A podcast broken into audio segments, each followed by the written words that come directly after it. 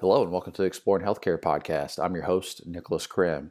And on this show, we sit down with leaders in healthcare and really explore the ideas, the strategies, and the companies that are shaping the future of healthcare so that we can be aware of these things, so we can implement these strategies in our own life, in our companies, and really drive real change within the industry. And on this episode, I sat down with Andy Schoonover, who is the CEO of Crowd Health, where they are providing an alternative model outside of traditional health insurance for you to shop and pay for your family's healthcare needs. And so we talk a lot about the mission of the company. We talk about some of the logistics and the and the nuts and bolts of how that works, and a lot about Andy's background as well, his time at business school, and really his path into entrepreneurship. So it was a wide-reaching conversation that was really enjoyable, and I hope that you'll enjoy it as well. We'll go ahead and get started. Andy, thanks so much for coming on the show. Thanks for having me. Appreciate it. Well, I wanted to start here with, with a little bit about your background, and then um, also in my prep, I read that after Stanford Business School, you started a search investment fund to mm-hmm. acquire a small business, which I thought was a, an interesting concept. And um, in addition to your background, I wanted to get some more information about what you learned from that experience and and what was the result of that. Yeah, no, it's it's actually a pretty funny story. I was I was at Stanford um, between our first year and, and second year of of, of B school, and um, we all went to different parts of the country for our internships. So we were we were renting out our our place there in Silicon Valley that five of us were staying in while we were going to B school. And we rented it out to these guys from Boston who are looking to move to, to Silicon Valley. I'm not, I don't know if you've ever seen the movie The Social Network, um, but there is a, a subplot in that movie about Eduardo getting $18,000. I think it was 18,000 um, from his dad to pay for this house in Silicon Valley. Well, that house was our house. Oh, so wow. Mark Zuckerberg stayed in, in our house and the only reason I, I, bring that story up because I graduated in 2006, which you know was just a crazy time in Silicon Valley. Um, Facebook was starting up, you know, Google was was kind of well on its way, and so all my my uh, my B school classmates at Stanford went and did those high tech, or a lot of them did the high tech flying. Um, you know, companies and and my my roommate and I were like, you know, we want to do something a little bit different, and so we raised a a search fund, which is basically a a a private SPAC. Um, there was no SPACs back in 2006, but it's you know we raised a little bit of money to go and find a company to buy. Um, and then once we found that company, we'd go back to the investors and say, okay, now we need the the the equity to buy it. Um, and then we would take over the leadership of that company. And so we bought a company in, of all places, Dayton, Ohio. Um, so as you can imagine, my our Silicon Valley friends were like, "You're going to go from Silicon Valley to Dayton, Ohio. Uh, you know, questionable judgment, but we bought a, a little company that was a, a, medical alert company. So I'm sure you've seen the the commercials. I've fallen and I can't get up. We were a, a competitor to theirs. So it's a button they have around their neck, and they when somebody fall for for elderly primarily, they fall, they press the button, and uh, and and you know we we'll, we get them help. Well, we we took that company, realized that our our average customer was 84. They had two and a half healthcare conditions on average, and we were being very reactive. And so, um, you know, we, we we actually put a Bluetooth module in that pendant that they wear around their neck, so we could start monitoring blood pressure and blood sugars and weight and things like that, so it could be more proactive. Um, and that went just really, really well. And so we sold that company in 2014. So um, long-winded way of saying, you know, what what do we learn from that? Um, you know, I, I, think that we have some challenges um, in in society that if we if we look at things a little bit differently, right? If we're willing to kind of step outside of the of the box, I think there's really you know huge opportunities to to disrupt the way that we currently are are doing things. Um, you know, putting a little Bluetooth module in you know a pendant that people wear around their neck that they've been doing that for 30 or 40 years right um, was fairly disruptive to the medical alert space, right? And that's a very small example, but you know, are there are there things out there um, that we can make you know minor minor tweaks to that could really change the way that we as as society operate? Um, and so, you know, I've been looking for those things ever ever since, and you know, I think that will be you know kind of foundational to our conversation today is is is what we're doing at Crowd Health. But um, that was one of the big learnings that that I had. Um, so in my my first endeavor. Um, that company was called called VRI, um, which got sold again um, a couple weeks ago. So it's been okay. a fun run with that. Where did that desire? Where has that desire come from to think about problems differently, to try to think outside the box, even maybe think, uh, I don't know if contrarian is kind of the right word, but uh, where does that come from for you? Yeah, I mean, it's it's a great question, and I think it's you know we've had all kinds of scientific studies around you know where why are our personalities the way that they are? You know is it nature versus nurture right? Is the never ending questions is, is it nature or is it is it is it nurture? Um you know and I, and I think interestingly you know i grew up in st louis. Um i i, I spent my teenage years and and college years in the washington d.c area. I moved out to silicon valley for business school went back to the midwest. Now i live in austin texas um, and so I, th- I think it's you know a little bit of just meeting lots of different people with lots of different backgrounds um, that you, you kind of get this you, you kind of get this sense of like you know all these all these people are, are, are generally similar. Like you know that, that we may have different perspectives on politics or things like that but i mean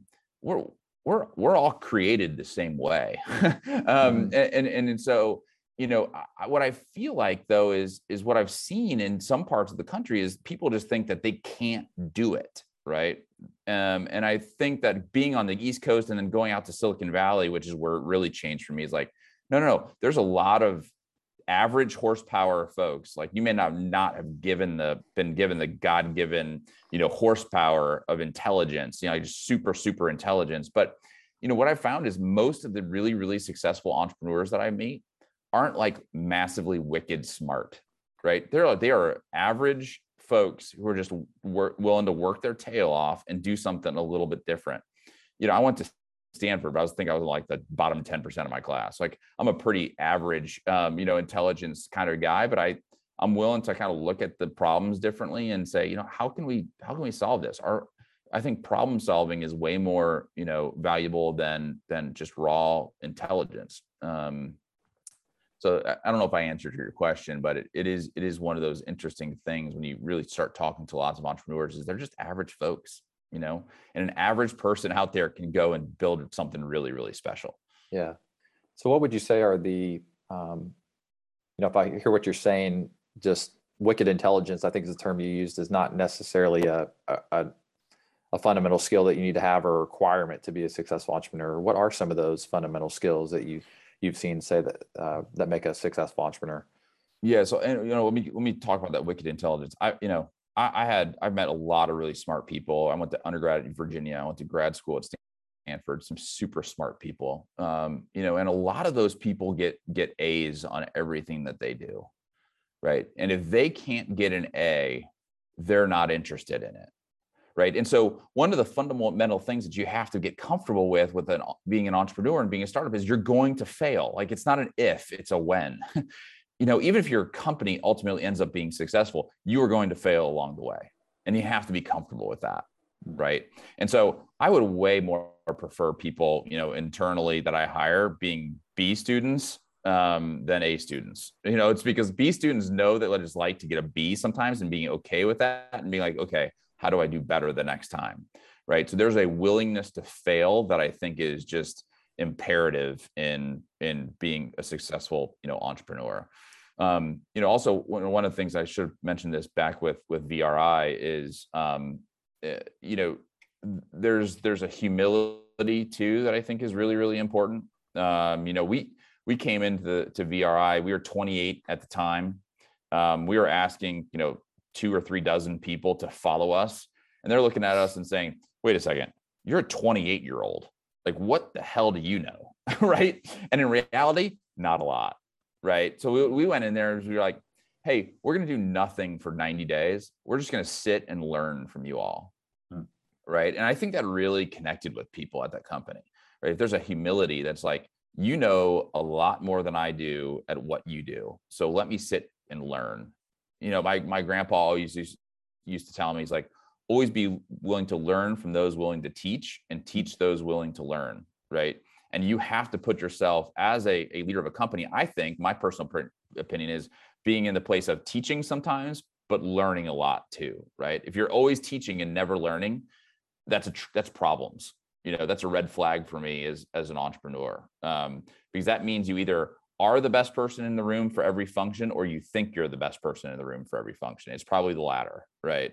Um, and that's that's that's a challenge with people trying to to grow and scale a company.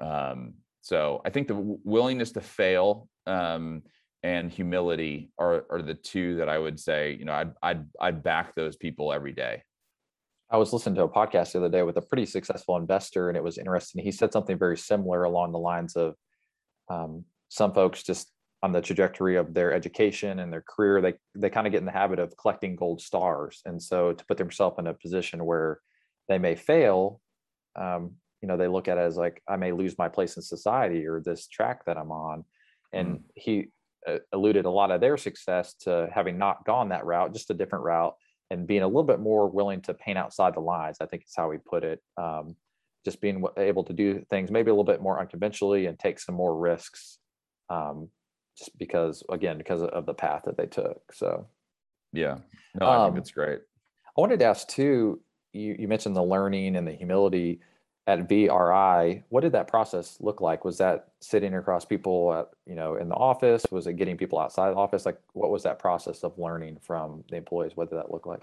yeah And so you know one of the things i did is one of the uh, kind of one of the functions internally was a big call center, right? So if you press the button, you needed help. There's a call center that would, you know, get on the line, would say, "Hey, how are you doing?" and then get a, a 911 paramedics, whatever it ends up being to your house, depending upon the need.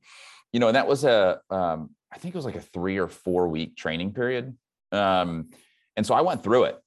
You know, I sat there with the new people, like going through it, um, and they thought it was hilarious, right? They thought it was hilarious that the CEO would be sitting there with them, right? They're making 12 bucks an hour or something, 14 bucks an hour. Um, they, they thought that was great, right? And I got to sat, sit there every single day with these people and go through their job. I was like, if, if I'm really going to understand how this company works, I need to know how this core component works, right? Um, and I just sat there with them. It was like, you you show me how to do this. Then I got out on the floor and I was like, I told her, I was like, I'm nervous as anything getting out on this floor and like actually taking real phone calls because you have people on the other end of the line who was like, it's life and death situation, right? Mm. But I learned it. I'm going through it. I'm going to train with you. And they just thought it was cool, like that I was sitting out there with them trying to learn what they what they do. Um, you know, a lot of times we'd actually have to go into the homes of these folks to install this equipment I was out there with them. You know, I went out and installed equipment in the in the homes of these people, um, and I think they respected me for it. I respected them because I knew how hard their jobs were.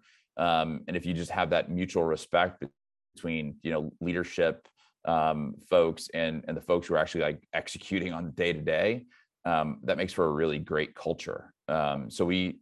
Chris Hendrickson, who's my business partner, and I were were very intentional about lowering ourselves to be learners for that first 90 days. Um, and whether that was going through the training program or installing units or taking customer service phone calls or whatever, that's what we were going to do. So um, I think that went a long way. Tell me about your business partner, Chris. How did you guys get connected and what was it um, that's made that a good partnership? Yeah, no, it's, it's, that's a good, great question. I, I, um, so I, I met Chris, he was, he was my roommate. So it's totally, you know random I, I think it's divine intervention um, that we got we got you know quote unquote stuck together as as roommates um, he and he and I um, so we, we've known each other you know since 2004 so for a long long time so I knew the partner I was going to you know getting into business with which I think is really really important and there was a mutual respect there but and that was kind of the the foundations of which but of which made our our, our partnership successful However, I, I do think, and here's another another learning is, you know, there are we're clearly wired all differently. Um, Chris is is wired to be more of of an integrator. You know, he is into the details. He he loves kind of the operational details of how uh, an organization works, right? Um, so Chris took over all the finance, all the operations, um, those types of of core kind of competencies within the within the organization. I took all the sales and the business development because I, I I like spreading the vision. I like getting excited. I like getting other people excited, and that's just not his personality. And so, you know, they there is a, a, a book um, called Rocket Fuel, um, which I would go and recommend to folks who are who are in small companies. And basically what the author was was saying is is that you, for every great company you need an integrator or also aka operator and a visionary or aka sales biz dev you know type of person. If you can go get those two people together um, in an organization it will create rocket fuel. That's that's when the, the rocket will take off. Um, and so i think what you know chris and i just we, we generally loved each other um, just as as human beings. Um, and that helped us keeping keeping us from killing each other because you know anybody who's been in a small company knows that when you get the salespeople and the operations people in the room, they oftentimes want to kill each other. Um, and so we had just a respect and a love for each other. It was like, look, I'm going to be, you know, really direct and straightforward with you right now. Um, let's go have a beer afterwards. Um, and if you have those relationships with that kind of um, that that other person in the company, um, I think that that goes a long, long way. I could probably put together a long list of examples of successful companies that have had you know kind of two founders with different skill sets that have really complemented one another so. Well i mean the, mo- the most obvious one that comes to my mind right is is steve jobs and tim cook right? Like those two guys you know steve was the visionary and and tim was the the, the execution guy behind. And so now we've seen tim kind of you know still an execution guy take over as the ceo but i you know i, I assume there's other visionaries and and folks within that company that are continuing to help it to innovate. Some people said they've slowed down their innovation since Steve left. Um, but you know that's that's the debate. But I think you're right. You can go over and over and over again on who is that person. Um, you usually think of the Elon Musk's or the Jeff Bezos or the you know those types of people, but there's usually a, an integrator on the back end that's like all that vision is good, but we actually now have to execute upon it, right? right. Um, so I, I, think you're right. There's yeah. dozens of examples. Yeah, and the Apple one's really uh, interesting too. I've been reading through Steve Jobs' biography, and and even in the early days with Steve Jobs and Steve Wozniak, you know, yeah, if it weren't for Steve Jobs, I mean, Steve Wozniak was pretty content just to be a you know an, an engineer at, at, HP and kind of keep this as a side gig and sell it to their computer club and that kind of stuff. And mm-hmm. and uh, but it needed that vision and long term strategy to really to really grow it. Um, and Steve couldn't, Steve Jobs couldn't do what Wozniak was doing. Without right. Wozniak, Apple wouldn't be here right? right. Um, so, so I, I, think it's a perfect example. Yeah. All right, let's talk about crowd health. Um, yeah. But I appreciate you spending so much time on on your background because I think it's really interesting and and um, it's good to have that background and that context. But yeah, so what about crowd health? What was the motivation to start the company? And uh, if you can explain a little about what you guys are building. Sure. Yeah. So um, I ran VRI through 2014 um, stuck around and we sold it to a private equity group. Stuck around for two more years to help that with that transition. And uh, rolled off of that and as you know many folks who kind of roll off their corporate job um, realizes that also means you roll off your insurance plan. Um, and so I, I i didn't have health insurance um, and so i went to healthcare.gov which you know a lot of us do um, got a plan. It was 1200 bucks a month. Eight thousand dollar deductible, and I just that was a, for a, a, middle of the road type of of plan uh, back back then. I think they're even more expensive today, but um, and and so that worked until I actually had to use it. Um, my my dot my little one who was one at the time was having recurring ear infections, hmm. and so we went to the to the ear nose and throat doctor, and he said, yeah, she's got a perforated eardrum. You know, she needs to get tubes in her ears um, so if you know there are parents out there listening to this, I'm sure they've gone through you know similar things, right? Um, so we're like, okay, let's get get tubes in our ears, and so went to the local hospital. It was a 15 minute procedure, super easy, and um, kind of get to the end of that, get the bill, and it was eight thousand dollars. And oh, I'm like, wow. wow, like 15 minutes. We were literally in the hospital for like 40 minutes. And that included like 15 minute of pre-op, 15 minute of post-op, and 15 minute of op. So maybe it was 45 minutes. It was like we were in and out, like the fastest hospital visit ever, right? It was eight thousand dollars. And I'm, I'm like, wow, like this is my first kind of interaction with the healthcare system where I was like, this is this is stupid. I mean, this is silly. Um, but I was like, I, I guess this is what my health insurance is for, right? I was I had made it through a, a big chunk of my deductible, so I was assuming my health insurance plan was going to pick it up. I get a note 30 days later from my health insurance plan. It says it was medically unnecessary, and I'm like, hmm. wait a second, right? Like an ear, nose, and throat doctor looked in her ears, saw a perforated eardrum, which basically means she had a hole in her eardrum.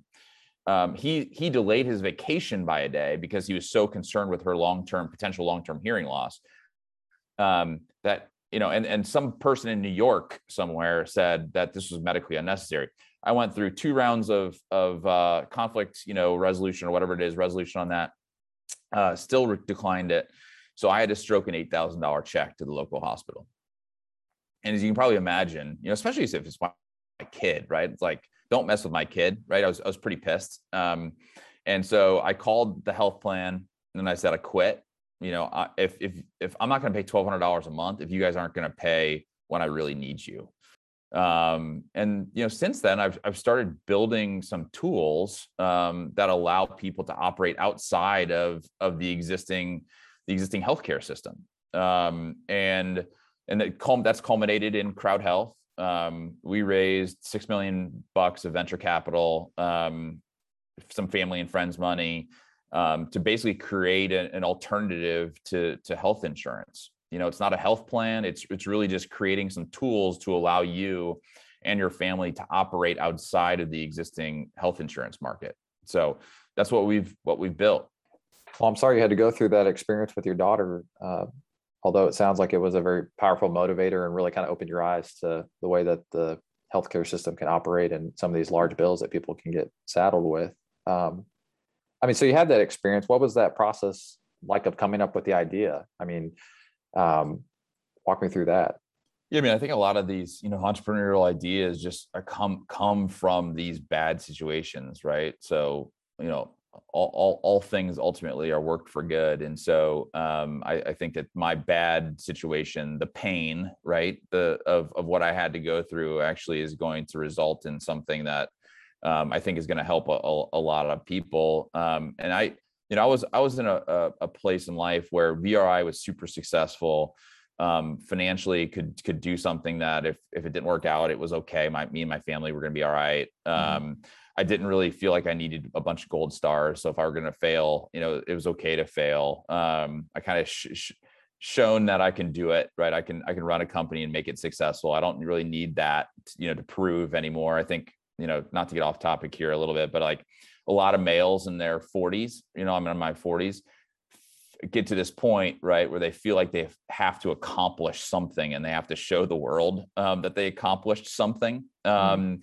You know, it's, a, it's, maybe that's midlife crisis or whatever it is, right? I, you know, with VRI, um, we we we started with a couple dozen employees and we ended with several hundred employees, right? So it wasn't where I needed to feel like I needed to prove anything anymore, right? So mm-hmm. this is one where I I could do something that was missional, um, and for me, that's really what this is is a, a missional thing where I'm really pissed that I had to pay eight thousand dollars, but I'm more pissed that there are hundreds of thousands of families that have to pay that $8,000 that can't pay for it. Right. My thing here is you don't have, if you have a health event that puts you into financial distress, you don't actually have health insurance, right? You're paying for it, but you don't actually have it. The whole point of insurance is so that you don't go into financial distress if you have a big event occur. And most of these high deductible health plans um, are are set up right so that you're six or eight or 10 or maybe even more than that thousand dollars in the hole. And like I said, 95 plus percent of Americans just don't have that, those dollars. You know, I saw something the other day, 60% of people don't have enough money for a thousand dollar deductible. 60% can't pay a thousand bucks, right? Um, we had 250,000 people last year go bankrupt because of of health insurance. And so I, I'm looking at this, and for me, it's missional. It's like, what can we do to really change this system so that people stop getting screwed? Um, and that's that's what we built. Um, and, and that was kind of the the the the passion that I have for for building something that really can can change the way the system is operating. Yeah, it's pretty eye opening and, and, shocking when you just sit there and think about the fact that a lot of people's deductible, uh, and you may have you may have shared this on LinkedIn, but a lot of people's deductible on their health plan is higher than their you know liquid net worth. Yeah, yeah, exa- exactly. So you know, just think about. I mean, anybody listening to this, right? Look at your deductible. Right, what is it? First off, people don't know what their deductible is generally. right? All the people that I've talked to, it's probably been a hundred, you know, since I've founded Crowd Health, you know, and just friends and family and talking to them about this. I've asked, what is your deductible? And I've had like three know what their deductible was hmm. with certainty. Some people are like, I don't know, maybe it's 2000, it's 4000. Is that per person or for your family? I don't really know. I'm like, dudes, like you've got to know what your deductible is because the deductible is how much money is coming out of your account if you have a big health event. Right. right? Um, so we need to educate folks on understanding it's not just what you pay monthly. It, it is it is what you have to pay if there's a big health event, which is ultimately what's important. Yeah. What I love about your guys' solution is, you know, when I in an industry where we're so used to things being complex and complicated, when I go to the crowd health site and I start reading about the solution that you guys are offering, is it's it's very simple to understand. It's very self-explanatory. It's easy to follow. Um, so can you walk us through a, mm-hmm. a script, subscription model? Um, it's a community of people coming together to share the risk of these big health events. Um, and so can you walk us through some of the tools that you mentioned that you guys are that you're giving families and giving in, individuals and patients to help navigate the sure. system? Sure. Yeah. So um, we we ask so if you're if you're between the ages of six and and 54, we ask that you contribute 150 bucks a month into the the community, right? For, to, to the needs of of the community. Um, and then we have another twenty five dollars, which goes to Crowd Health, and that's the way that we make our money. It's a subscription fee. Um, you know, health plans usually make their money as taking premiums minus claims. The, the the the delta there is how much profit you make, um, and we can talk about that more. How there's some seriously perverse incentives, but um, we are just taking a $25 fee to be a part of the, the, the service. So, um, so when you have a medical need, um, there are kind of three different different um, scenarios here. One is you just have a primary care physician visit or an OBGYN or a pediatrician, just your normal run of the mill things. You'll go in and you'll say, Hey, can I have a cash pay rate? Um, and usually that cash pay rate will be 20 or 30% um, lower than what the health plan will pay. Hmm. So um, my my daughter, I literally just saw the bill today. My daughter went to the pediatrician yesterday um, to kind of our annual checkup. It's 125 bucks, right? So I take a picture of that in my app of that 120. I, I pay it. I pay my my pediatrician. My wife paid it.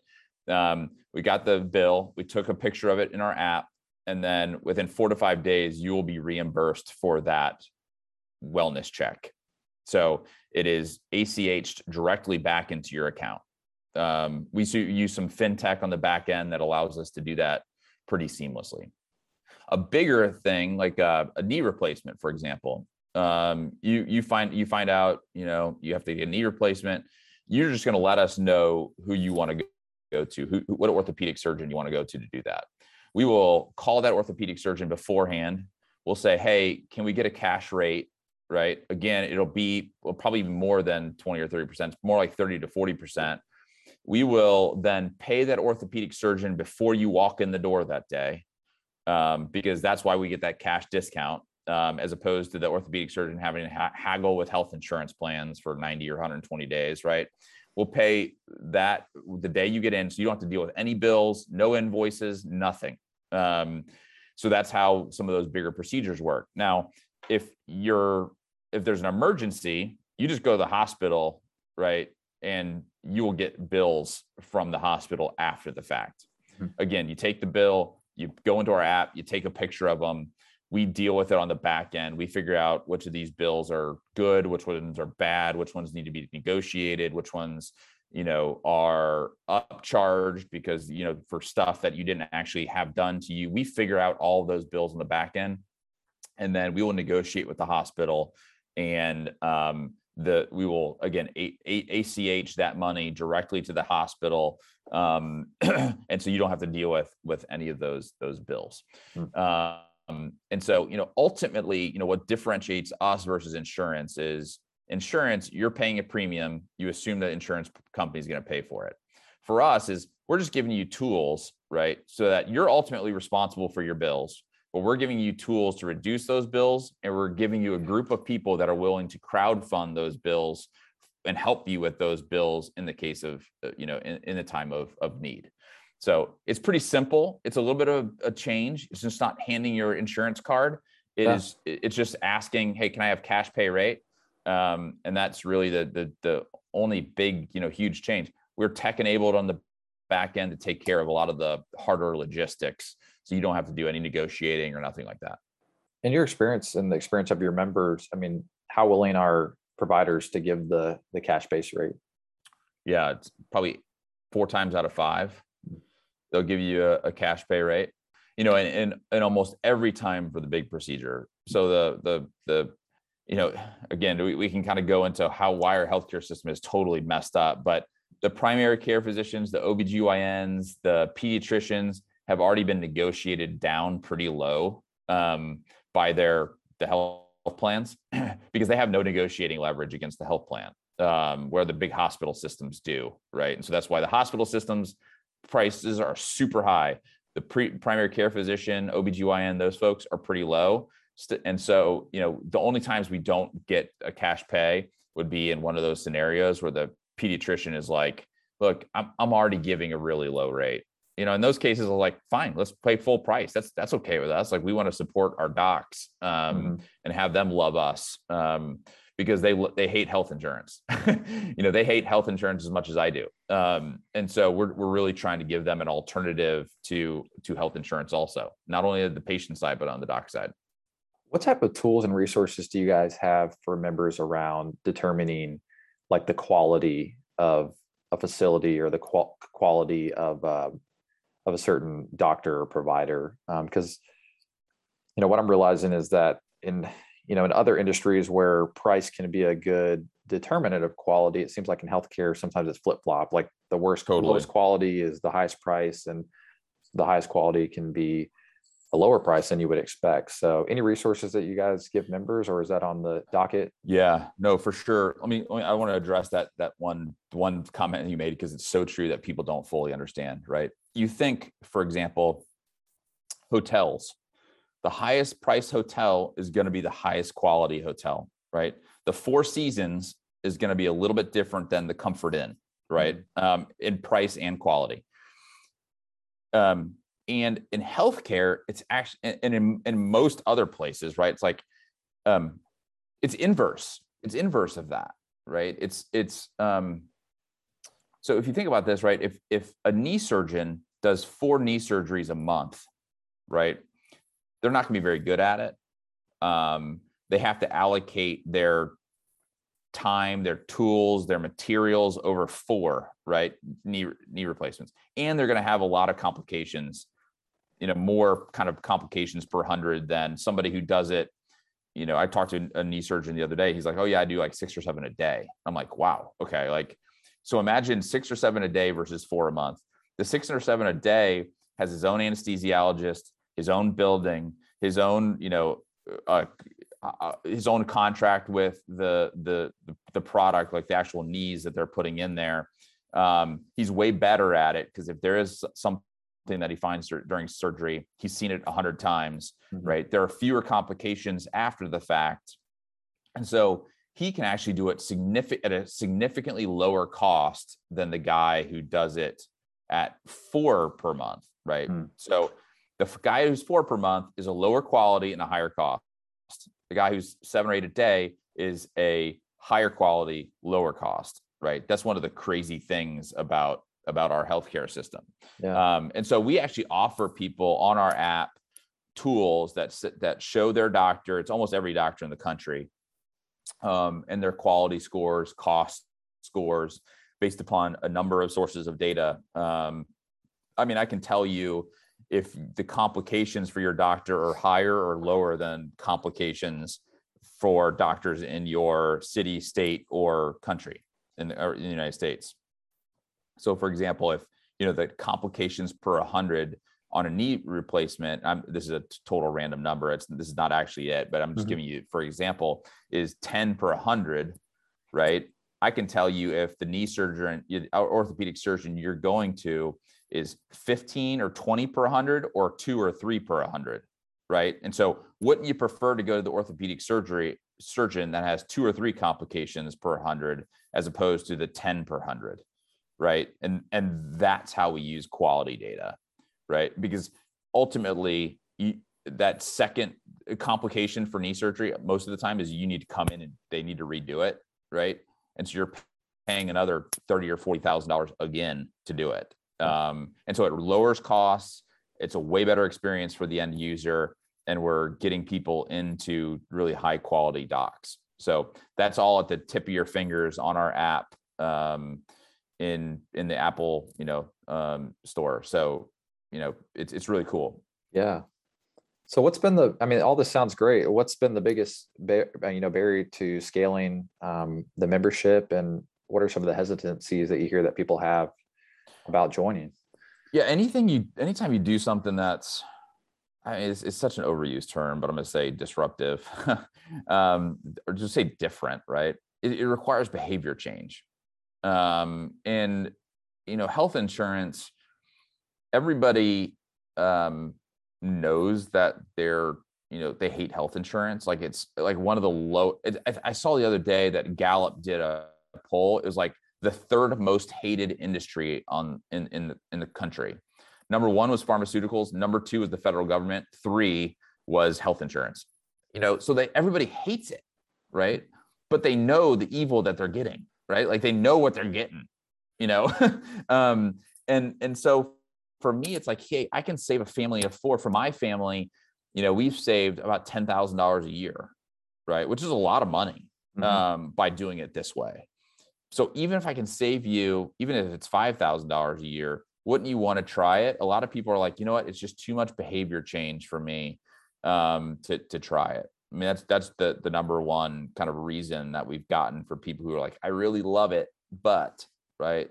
Um, and I was like, man, if you would just try it, um, I think you'd really love it to see how simple it is and and um, just what, what better care that you can get for your for your family because you don't have to worry about it anymore if your pediatrician is in network or out of network everybody's in network right like that's the number one thing my wife used to ask me is our pediatrician is my obgyn in network or out of network mm-hmm. you know like i was if it's out of network we can't go with that health plan right in ours it's like everybody's in network which is just which is the way it should be, which is great. Right.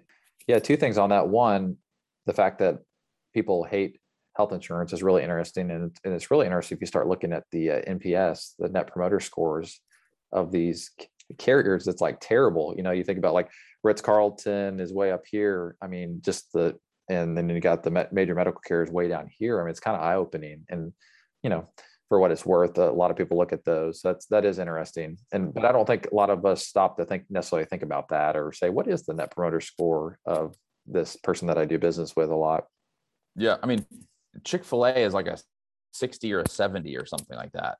Um, you know, Ritz Carlton and Four Seasons are, are up there too. And I think the the last number I saw was health insurance in aggregate was like a six. Yeah. You know, and I think a bunch of them were in the negatives and I don't even know how that works as a negative NPS score. Like, how do you even do that? Um, yeah. But um, you know, and it's like, wow, like you know, w- one thing I've heard is like, this is the one service that I buy voluntarily that makes me feel dumb, right? I'm like, wow, you know, you're actually buying a service that your family relies upon that makes you feel dumb.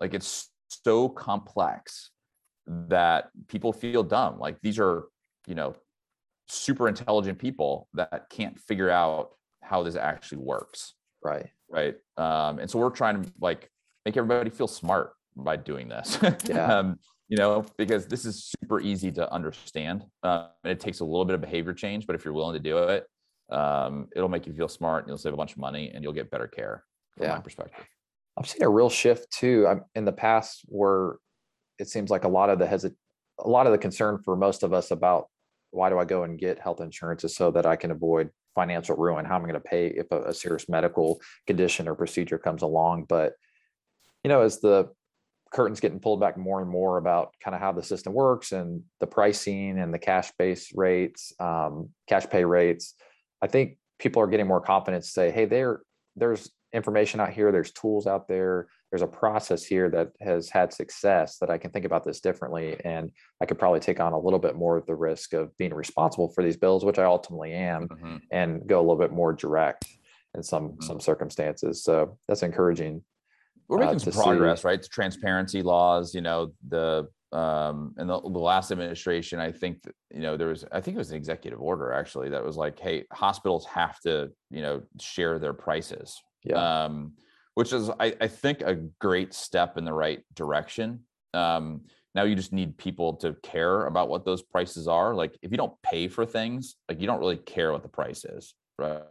Um, and most Americans don't pay really for their health. I mean, for their healthcare, their insurance provider pays for their healthcare. Right. Um, you know, and oftentimes just the way the weird thing about health insurance and the perverse incentives, like I said before, was health health insurance almost doesn't care about what the price is. Um, you know, and so because you know, there's something called a medical loss ratio, which I know you know what it is, but for your listeners, it is um, health insurance plans can only make 15 to 20 percent of your premiums in in profit right? So if you have a thousand dollars of premiums, all they can do is make 150 bucks on in profit. And so the question, which sounds great from the outside, the problem is, is like, how do they increase their profit? Increase premiums. Your premium has to go up. So Yeah. they're actually incentivized for your premiums to go up, right? And so your hospitals are also incentivized for their costs to go up, the prices to go up at the hospital because they make more money. So if you have the buyer of healthcare, aka the insurance companies, and the seller of healthcare, aka hospital systems, both incentivized for the price to go up, what's going to happen? The price is going to go up, right?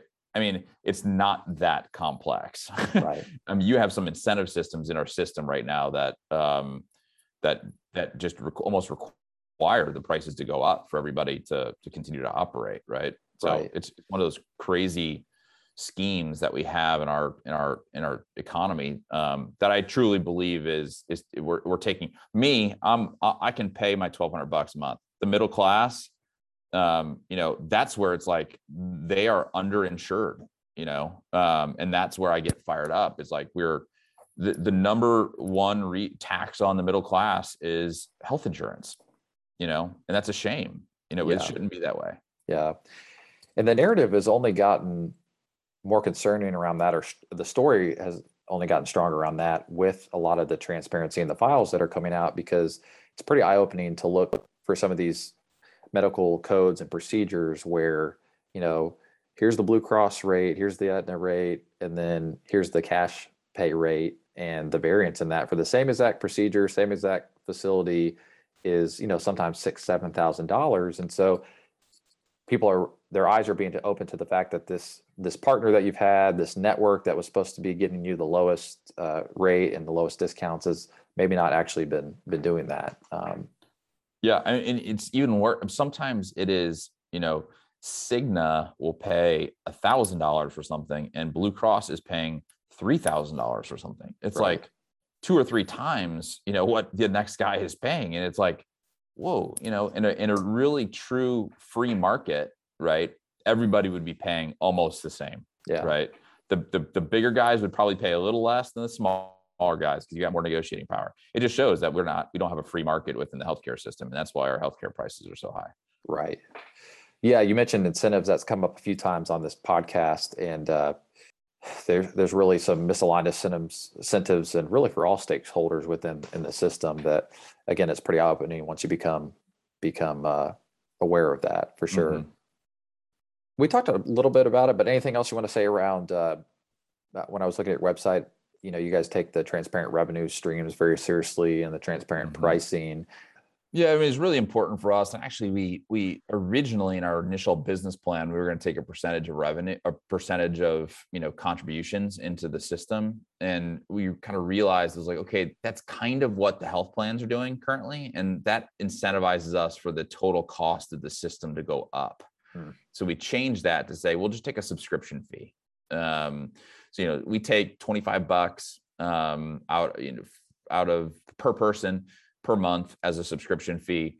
Um, the rest goes as you know contributions to to, to medical needs. Um, and we think that's you know a, a, a fair number given what we got, we're providing, the tools we're providing on on on the back end, especially since it's fifty percent less than you know some of the alternatives. Um, so that was really important to us to align our incentives with the incentives of the you know the members of of our community um you know just given what we've seen you know when when those things are misaligned so that's Yeah. that's really really important to us um We also take a little bit of a fee on on negotiating. So if we will go down, if we go and negotiate your rate, so say say you have a fifty thousand dollar hospital bill and we negotiate it down to twenty five thousand dollars, we'll we'll take a percentage of those savings. But again, it's it's incentivizing us to get the prices down as low as possible, which therefore gets the prices for our members down as low as possible.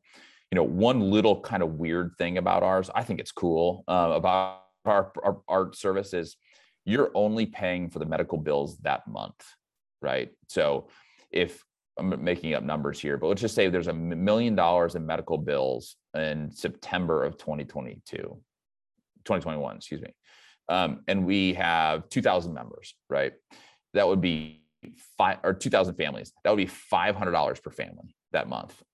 Let's just say in October, so next month, we have $900,000 of, of medical bills and we still have 2,000 families your your your contribution that month will be $450 as opposed to $500 so we have a dynamic pricing from month to month. And so our entire community of people are kind of rooting for each other to keep bills low right? Because it it actually impacts how much you're paying on a on a month to month basis. Hmm.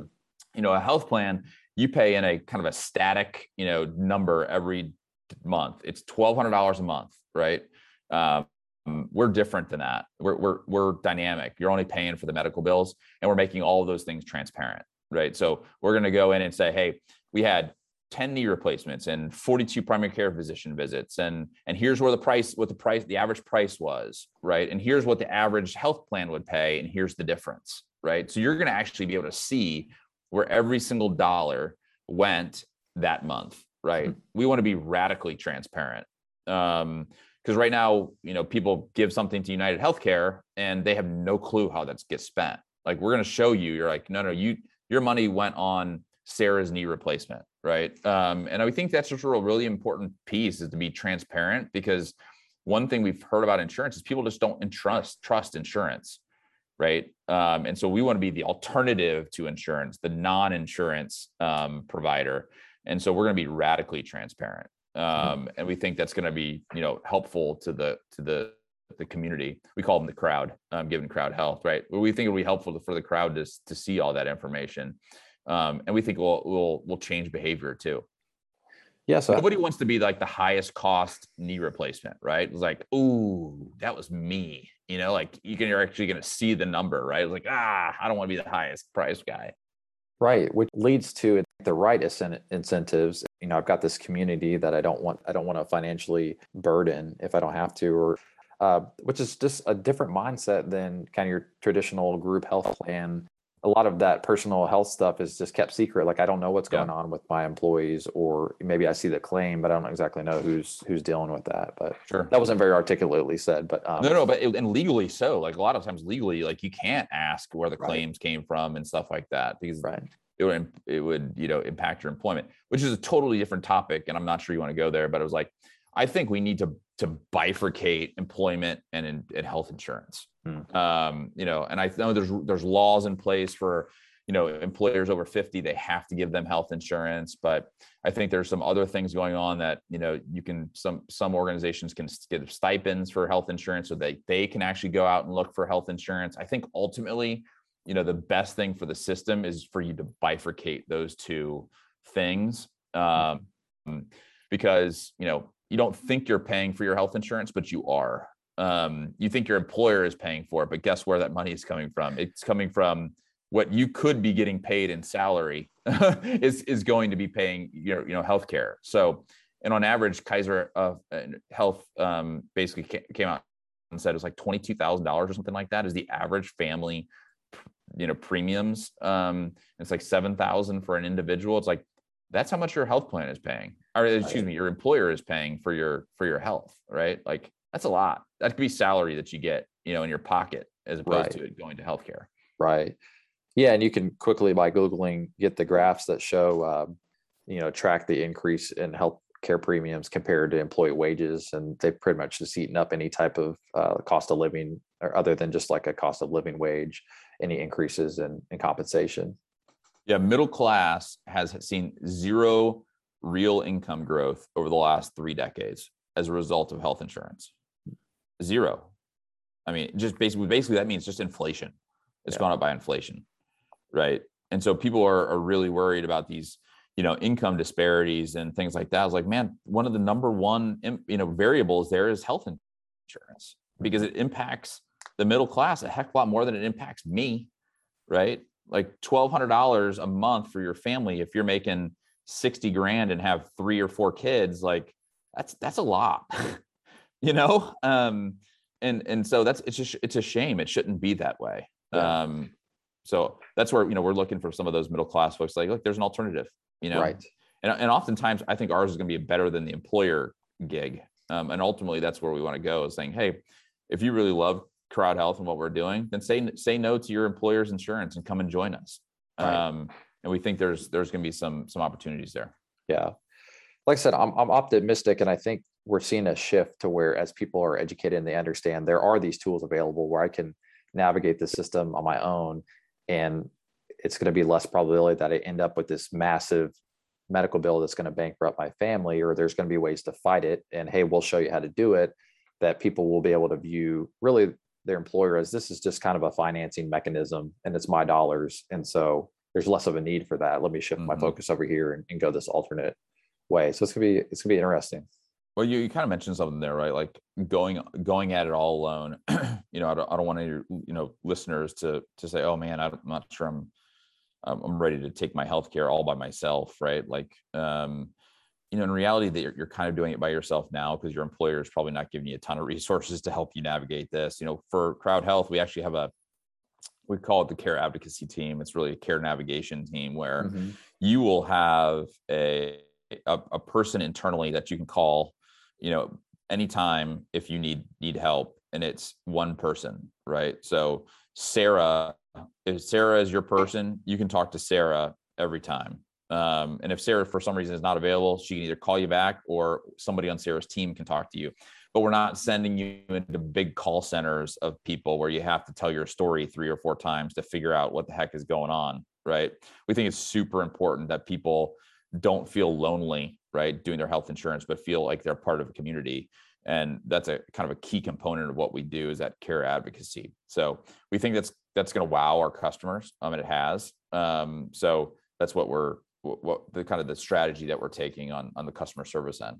Yeah, that's a big piece of it. That's what I'm seeing on my end. The employers that are really pushing the needle and really changing things are getting away from the fully insured model. They're going to a self-insured model, really building out their plan, getting access to the claims, and then really bringing in these advocacy tools and Mhm. shopping tools and negotiating and direct contracting to really get the price down. Yeah, Um, those are the ones that we're seeing are are drawing the or uh, driving the best needle, and that's why I'm excited about something like CrowdHealth because what do I do if my employer's not doing that? You know, and I'm stuck with my eight thousand dollar deductible. Well, hey, there's some more options out here where I can go take advantage of some of those tools and do it on a subscription based model. So, absolutely, absolutely. well, Andy, you've been so generous with your time here. Uh, let me ask you this: what's Yeah. what's a what's a book that's had the greatest impact on your thinking, or you've recommended the most? man I, I and especially in the space that i've i've been in um you know uh never pay the first bill is a is a really um really interesting one. Um so everybody should go check that out. I mean it, it really does kind of lay out the framework for how we're how we're gonna gonna operate. Um so so definitely check check that one out. Um that would be kind of my number one book right now that i would i would recommend to folks. Yeah, I'm hoping to get Marshall on the uh, on the podcast here in October. I'm hoping. So. He's a good dude. He's a good dude yeah. So awesome. Well, Andy, uh, thanks again so much for the time. Really enjoyed the conversation. Uh, learned a lot here, and I think others will definitely benefit from it as well. Um, if folks want to get connected with you, if they have any uh, questions about anything that you said, where's the best place for them to to do that? yeah go to www.joincrowdhealth.com um there's a bunch of ways to connect with us there you know we're not like your health plan and who- hides that telephone number deep down into the the, the bowels of their their their site no there's a chat feature there and um if you want to reach me directly um you can reach me at hey h-e-y at joincrowdhealth.com Okay. Awesome. I'll direct people there. Really appreciate the time. thanks sir Well, that does it for this episode. If you're enjoying the show, I hope you'll tune in to future conversations. I'll be posting those on my LinkedIn and Twitter pages, both at Nickolas Crim.